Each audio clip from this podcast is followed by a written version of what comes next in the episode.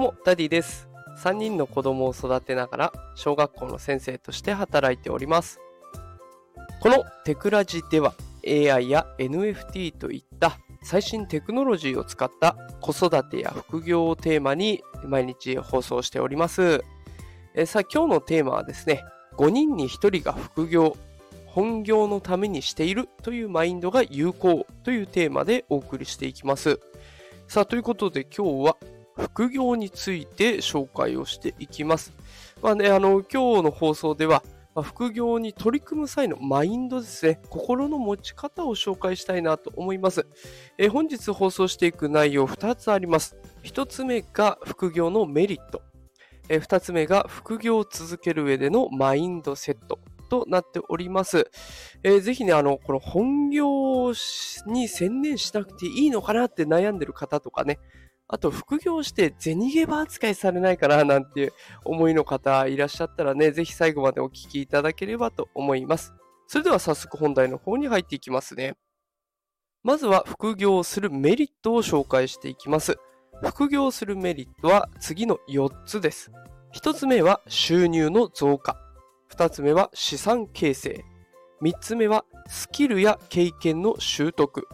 4つ目は転職に役立つ。この4つになっております。さあ、1つずつ紹介していきます。1つ目、収入増加です。まあ、これはね、あの、その名の通りですが、本業の賃金に追加して収入を得ることができます。で、こう収入源が複数になることでリスクの軽減につながっていきます。私自身もね、コロナにかかった時に、あの、こうどんどんお金が減っていって、でもお給料はもういつも一定の額しかもらえなくて焦るなっていうことを感じた覚えがあります。やっぱりね、複数の収入源があるっていうのだけでもね、精神的に安定するのでいいなと思います。二つ目、資産形成です。資産形成は、あの、やっぱり副収入を得るっていうことでね、余剰資金が生まれますよね。で、余剰資金だからこそ資産形成に回せるわけです。生活費をこう何かの投資に回すってちょっと怖いですよね。それで失敗したらどうしようっていう常に不安がつきまとっちゃうから余剰資金で投資をしていく。で、例えば積立 NISA だったら毎月3万3333円。で、イデコっていうやつだったらね、あの、毎月2万円前後。まあ、これは職業によって違いますけれども、大体2万円前後の投資が可能になっていきます。で、ここの2つに関しては、あの、一発逆転みたいな、そういう投資ではなくて、コツコツコツコツね、貯めていくことで、安定して収入を増やすというか、資産を増やしていくということにつながっていきますのでね、コツコツ資産を増やしたい方は、やっぱり副業して、こう資産の方に投資をして回していくっていうのはおすすめかなと思います。さあ、3つ目です。スキルや経験の習得。えこれは本業とは異なるスキルを獲得できるっていうのがね、やっぱり副業のメリットかなと思います。で私自身もこうやってスタイフで話させてもらってトーク力を鍛えさせてもらったりとか、あと note、あのブログを書いたりするやつですね。ノートでライティング、文字を打つ、で文章を作るという力もね、えー培うことができました。もうライティングもトーク力もこうやっぱり仕事で生きるスキルなのでね、本当に罪悪感なくできるっていうのがすごくいいところです。さあ、4つ目。転職に役立つ。で、ここはね、ちょっとあの、私自身転職の経験がないので、あれなんですけれども、これ一つね、参考にした記事がありまして、そこから引用させてもらいます。えーその参考にしたのがですね、マニーフリックス、マニフィックスですね。マニフィックスさんの記事になっていて、でそこで書かれていたのが、副業で得たスキルとか培った人脈が転職や起業に役立つ場合があります。本業の収入があるためリスクを抑えながら新しい挑戦に取り組むことができる。スキルを習得しておくことで勤務先に万が一のことがあった場合のリスクを軽減できる可能性があります。と書かれてるんですね。だからやっぱりこうね、あの、リスクに備えるという感覚で副業していくっていうところも一つね、大事なポイントになりそうです。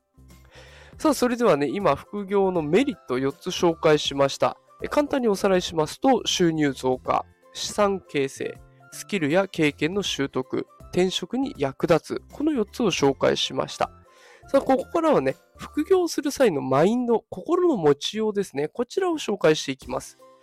副業するってなると、本業と副業の二足のわらじを履くことになりますから、やっぱり中にはね、副業に専念しなくていいのか、あ、副業じゃないですね、本業に専念しなくていいのかなと感じる方もいるかもしれません。で、私はね、毎朝こう1時間ぐらいね、AI とか NFT の情報を集めて、ノートを書いてみたり、SNS ね、あの、X と、X で、今の X で、前で言う Twitter ですね。あとはスレッズ、え、こういった SNS に投稿する文章を書いています。で、この1時間を、例えば授業の構想、本業である学校の先生としての授業の構想を練る時間に当てた方がいいのかなって考えた時期もあったんですけれども、最近はね、それは違うって思うようになりました。やっぱりここで新しいスキルを身につけておくことで本業に活かせるんですよね。あの、例えばこの2つのタイプの先生いたら、どっちのタイプの先生に教えてもらいたいかなってちょっと考えてみてほしいんですが、1つ目が、教科書通りのことを教えてくれる先生。まあ今まで通りのね、いつもいる先生です。2つ目が、例えば AI を使いながら授業を進めてくれる先生。AI の使い方っていうのはこうだな。で、こういう問題が出てきた時にこういうふうに指示を与えるといい回答が出てくるよとか、で、こんな風な指示を出すとこういう画像が作れるから、それを使って、じゃあポスター書いてみようかとか、ね、いろいろ教えてくれる先生がいたら、やっぱり楽しそうなのは AI 先生かなと思うんですよね。で、学校以外でも AI の情報をね、やっぱり持つことで仕事の業務改善とか時短につながったりとかで、絶対損はないはずなんですよ。で、あのー、私みたいにブログとか音声配信をしていると、ライティングやトークの技術が上がってくるっていうのも先ほど紹介した通りで、これも、あのー、本業に生きるスキルになってきます。もうライティングもトークもね、絶対必要なものですから。だからやっぱり副業することで本業のためになるんですね。だからこういうマインドで副業に取り組んでいけば、これは本業のためにもなるから、別に罪悪感を感じることはないんだということで言い聞かせていいのかなというふうに考えております。さあ、ということで今日は副業について放送してきました。えー、今回放送して紹介したのはね、2つです。副業のメリットと副業する上でのマインドです。えー、もう一度簡単におさらいしますね。副業のメリットは4つ。1つ目、収入増加。2つ目、資産形成。3つ目、スキルや経験の習得。4つ目、転職に役立つ。えそして副業する上でのマインドセットとしては、副業は本業に活かせるんだ。ね、こういった思いを持って、えー、少しでもね、副業に興味がある方、気軽に始めてみてはいかがでしょうか。